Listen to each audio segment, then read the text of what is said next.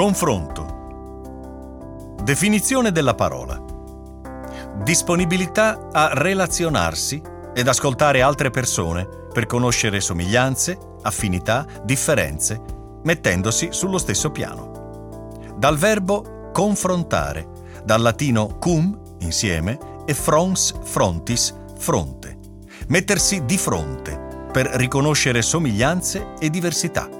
Essere di fronte ad un altro, ma anche di fronte a se stessi, alle proprie emozioni e sensazioni. La parola confronto è strettamente collegata ai concetti di consapevolezza e conoscenza. Il confronto implica la conoscenza di sé, la consapevolezza di ciò che ci circonda, la capacità di riconoscere e cercare ciò di cui abbiamo reale bisogno.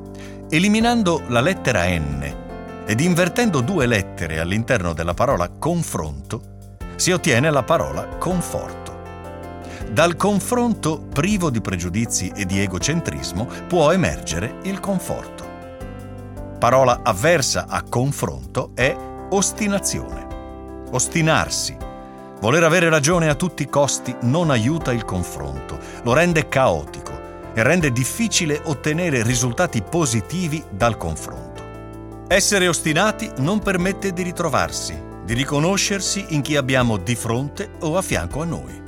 Mettersi in discussione è l'unica possibilità che abbiamo per confrontarci e confortarci gli uni con gli altri e quindi ottenere una reale parità di genere. Esempio di utilizzo. Un esempio di confronto può essere considerato il paragone della diversità salariale tra uomo e donna. Il confronto è uno strumento per trovare soluzioni a dispute e vertenze e per fornire controdeduzioni in caso di una contestazione disciplinare. Perché la parola è rilevante per la contrattazione. Nell'ambito della contrattazione, il confronto permette di mettere in luce ombre e criticità e di gestire le vertenze. Il confronto, ad esempio, è necessario per eliminare differenze salariali ingiuste. Perché la parola è rilevante per la parità di genere. In generale il confronto offre la possibilità di apportare miglioramenti su qualsiasi tematica. Ad esempio, il confronto è rilevante per perseguire l'obiettivo di parificare il tasso di occupazione maschile e femminile.